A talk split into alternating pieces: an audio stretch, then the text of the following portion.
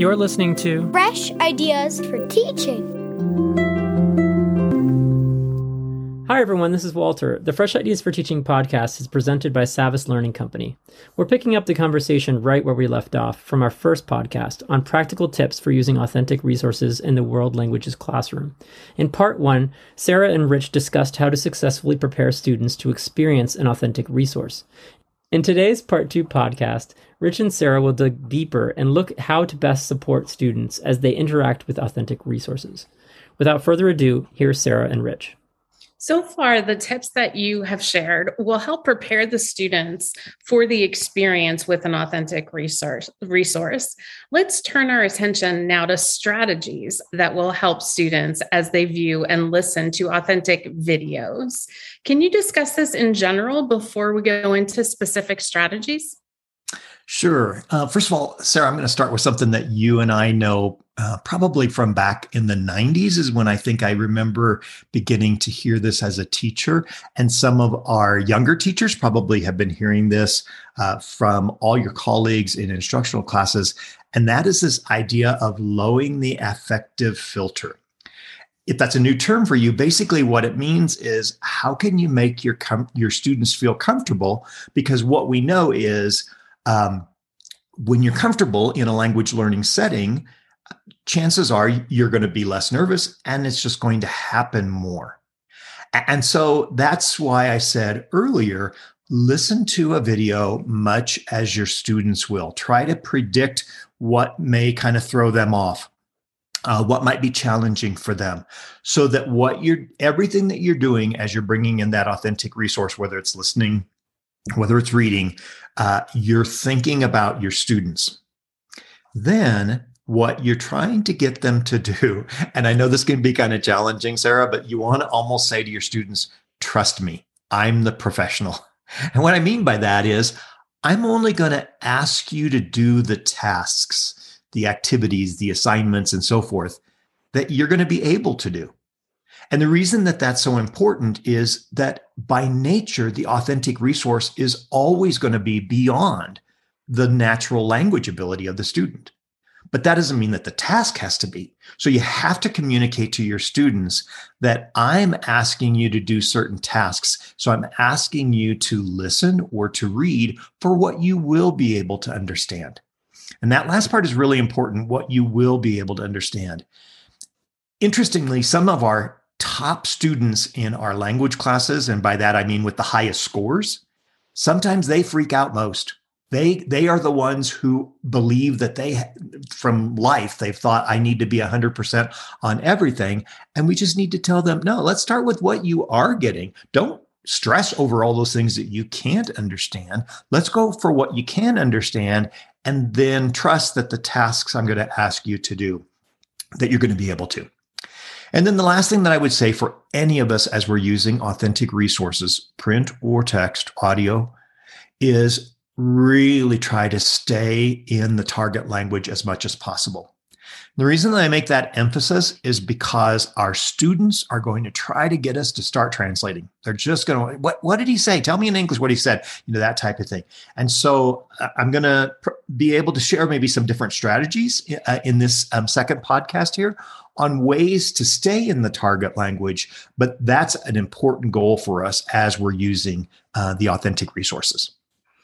Wow, I love everything you said there about lowering that affective filter, making sure our students feel comfortable and confident, and even bringing trust into um, that that equation. I just think that's fabulous, and those are great um, general guidelines. But what are the some of the first tips you want to share with us as students encounter the authentic video? Okay, so if you go back to the point that I made about um, letting them demonstrate what they do understand, well, then let's start with those. As they heard or as they're reading, uh, what are the cognates? Uh, what are the words that they've already studied? Identify them so that right away it's like, oh, good, I've got some words here that I know I'm going to understand before we said we would write those key words maybe on the board or uh, um, on the whiteboard maybe as some of those are coming up uh, throughout the video we might actually point to them or you know make emphasis of that Uh, there could be visual cues uh, throughout that also are going to help to give them meaning. I'd like to also share a mistake I made and I'm going to emphasize throughout this entire thing that using authentic resources, just like anything that we do in the educational world, you make mistakes, but then you learn from your mistakes and then you get better the next time. When I first started using authentic videos, and nobody had provided me any kind of a worksheet or anything to go along with them. I just thought, oh, well, that's my job. I have to create that. And I created extensive um, worksheets where the students had to fill in uh, information and so forth. And then when, when I watched them, as they were watching the video, I realized that heads were down, pencils were on the, the paper. They really weren't interacting with the video. So then what I learned was okay, it's still important to maybe have something that holds them accountable or something that guides them. Like maybe it's a checkoff box. As you are listening to the video, do you do you hear them talk about the following things? Or maybe it's a sequencing thing. As you hear this, what's the very first point that they make? What's the second one? And maybe then all they're doing is doing numbers. Maybe they're just putting uh, check marks, or um, maybe if they are doing any words, simple words in some kind of a table um, or a chart that allows them to do that very quickly and then focus back uh, on the video. So that that's a really key thing that I learned um, from my initial mistakes that then I found improved greatly was when the task was a very simple task for the students to complete. I, I, can see that makes sense. I can see how how checklists and tables would help students be able to listen and focus on certain information and make quick responses while still being engaged with that authentic video. What else can you share that will help us as students interact with the authentic resource? So I think my answer to this would be what I hope we're doing in all aspects of our communication communication with the students and by that, I mean that we're recognizing that students will function best when there's short chunks of language going on. So even though the video that we may have chosen to use is four minutes, that doesn't mean that we use the entire four minutes. Maybe what we do is we play a section, we pause after 30 seconds or something like that. And then at that point, we can choose. Maybe we do a freeze frame. Maybe the students see something and we can talk about that. Now, I, I emphasized before staying in the target language. Perhaps our students are, are needing us to summarize. So maybe we make a statement about that or a very simple question maybe we decide okay we need to listen to that again. So we replay those the 30 seconds and so forth. So we really interact with that so that students are comfortable and it becomes a tool that we use. When we start asking questions again we need to go back to the same concepts that we understand when we first learned about like comprehensible input and other kinds of things. And that is your first questions that you ask to your students shouldn't depend on them giving you a lot of new information, new words, and so forth. Make sure that the questions we're asking can be answered by a yes or no. Maybe you give them two choices. Is it is it this or that? It's an either or type thing. Maybe you make a statement um, as you have a freeze frame up there and what you're saying is either correct or incorrect based upon what they've just um, heard. So, those same strategies that we're always using with our students to make sure that they are demonstrating the comprehension to the language that we're using uh, with them, those are the same kinds of things that we're going to use, but are even that much more important with the authentic resource. I love those practical ideas that can be incorporated um, into instruction easily. But you know, I'm I keep thinking about as an experienced language teacher, sometimes you have a student that struggles or an entire group even of students that struggle. Uh, and sometimes you can see that frustration level rise. Uh, do you have any suggestions for differentiation for these students? Yeah, that, that is really important. I'm glad you brought that up, Sarah. Um, so, some of this may depend on um, the accessibility. If you're using a video, for instance, is a is it a video that has closed captioning?